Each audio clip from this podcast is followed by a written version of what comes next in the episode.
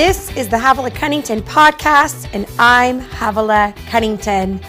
OMG. Yes, I just said that. But the truth is, I have been dying to talk to you guys. I don't know what it is, but I have had this thing in my heart for a while. And well, I, I kind of locked myself up in my bedroom right now. My kids are running around the house. Um, it's summer vacation, so let's be honest, there is very too little structure going on in this house. And I just wanted to like pop in for a few minutes and give you some thoughts of what I've been thinking about and kind of what I'm going through myself.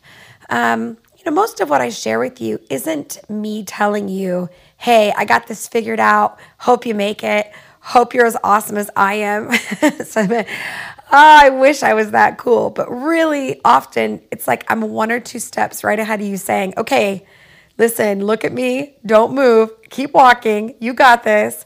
Um, that's really what life looks like for a leader, at least a really authentic leader. So, anyway, it is, uh, well, it's the month of June and we are home. Um, I just got back from a trip to, sh- I was actually in Champaign, Illinois, flew into Chicago.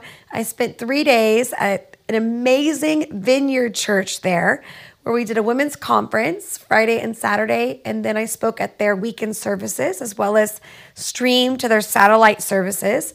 And I'm telling you, this community is one of the most um, like kind, generous, and authentic communities I've been around in a long time. I, I have such an affection for Vineyard. I have many memories of being connected to Vineyard churches. But it just reminded me again of what an amazing stream the vineyard churches are. And if you live close to Champaign, you need to get over there and check out their services. Although I think they have satellite churches all over. So you can also, I think, stream online to theirs as well. So don't forget to check that out. And then next week, I uh, actually next Sunday, I take off to be a part of the Bethel Music um, tour, which I'm really excited and honored to be a part of. And I'll be in uh, Minneapolis and Chicago. So those are my two stops. They kind of spread it out, split it between us leaders. And so those are my two spaces, which I'm excited. I don't think I've been to Minneapolis and um, I know Chicago is like one of my favorite places. So winning all the way. Come see us. Um, and then uh, what I want to do is, I guess, share a few thoughts with you. So if you're kind of leaning in, uh, this is what I want to share. Did you know that how you begin something is important, but how you end something is just as important?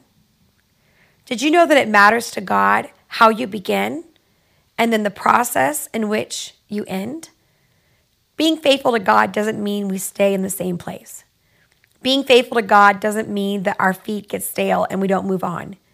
Being faithful to God is understanding that we have assignments and our identity doesn't change. I'm a daughter of God. I'm loved by God. I love God. That's who I am. But my assignment does change. Uh, my assignment to be a mom is currently in progress. My assignment to be a wife is currently in progress.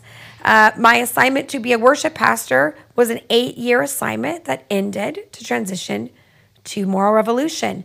I've had many different assignments, and the moment I expect my assignment to be my identity is when I get in trouble because ultimately all assignments end.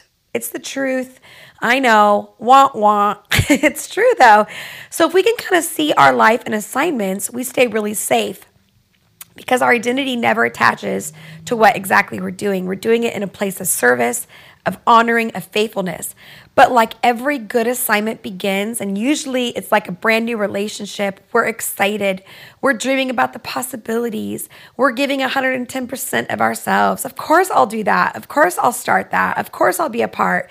And we're excited because the possibilities of what's coming is important, and we need that. You know, I always think marriage needs the honeymoon stage because you would never get married if you knew what marriage really looked like. Come on, you know that's true. Who wants to be stuck with the same person every single day, looking at the same face every single day? But when you fall in love, all those endorphins kick in and all of those rewards kick in.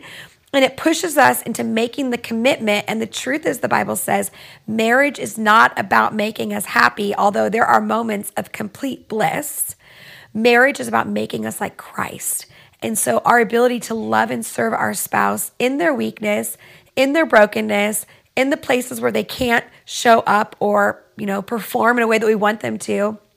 We love them because Christ first loved us. And one of the safest places for me as a wife to sit is in the place of loving Ben as my brother, not as my husband, not as my lover, not as all those things, but as my brother, a friend, someone that I see and can be compassionate for his journey and his story.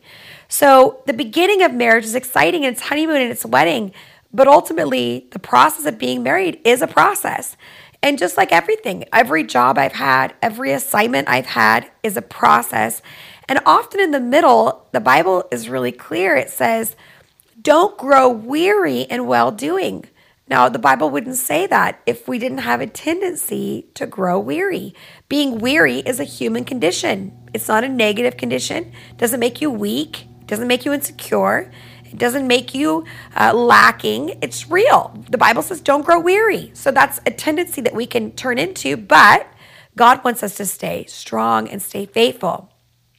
But then there's always a season when the winds change and the voice of God speaks, and we know it's time to move on.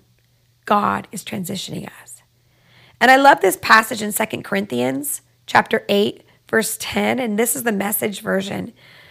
But it says it so clearly. It says, "So, here's what I think. The best thing you can do right now is to finish what you started last year and not let not let those good intentions grow stale. Your heart's been in the right place all along. You've got what it takes to finish it up. So go to it. Once the commitment is clear, you do what you can, not what you can't. The heart regulates the hands. This isn't so others can take it easy while you sweat it out. No, you're shoulder to shoulder with them all the way your surplus matches their deficit. Their surplus matches your deficit. In the end, you come out even. As it is written, nothing left over to the one with the most, and nothing lacking to the one with the least.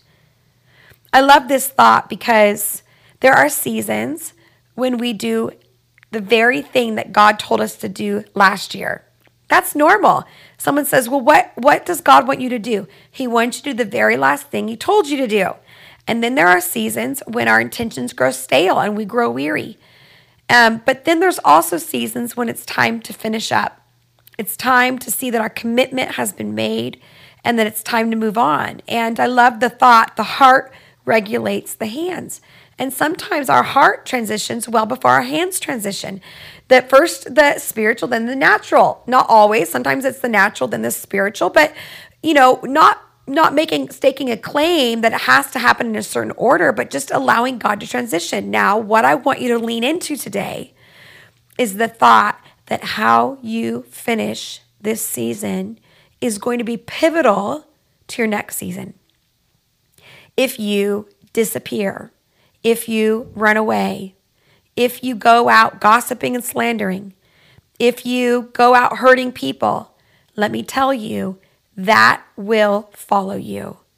It's impossible for what's happening in your heart now not to follow you. So, the best thing you can do is humble yourself and stay right beneath where God has you and say, you know what? I'm going to finish well. I'm going to go out blessing. I'm going to go out loving. I'm going to go out being generous. I'm going to love. It doesn't mean I'm changing my mind. I'm not changing my no or my yes, but I am continuing in this process.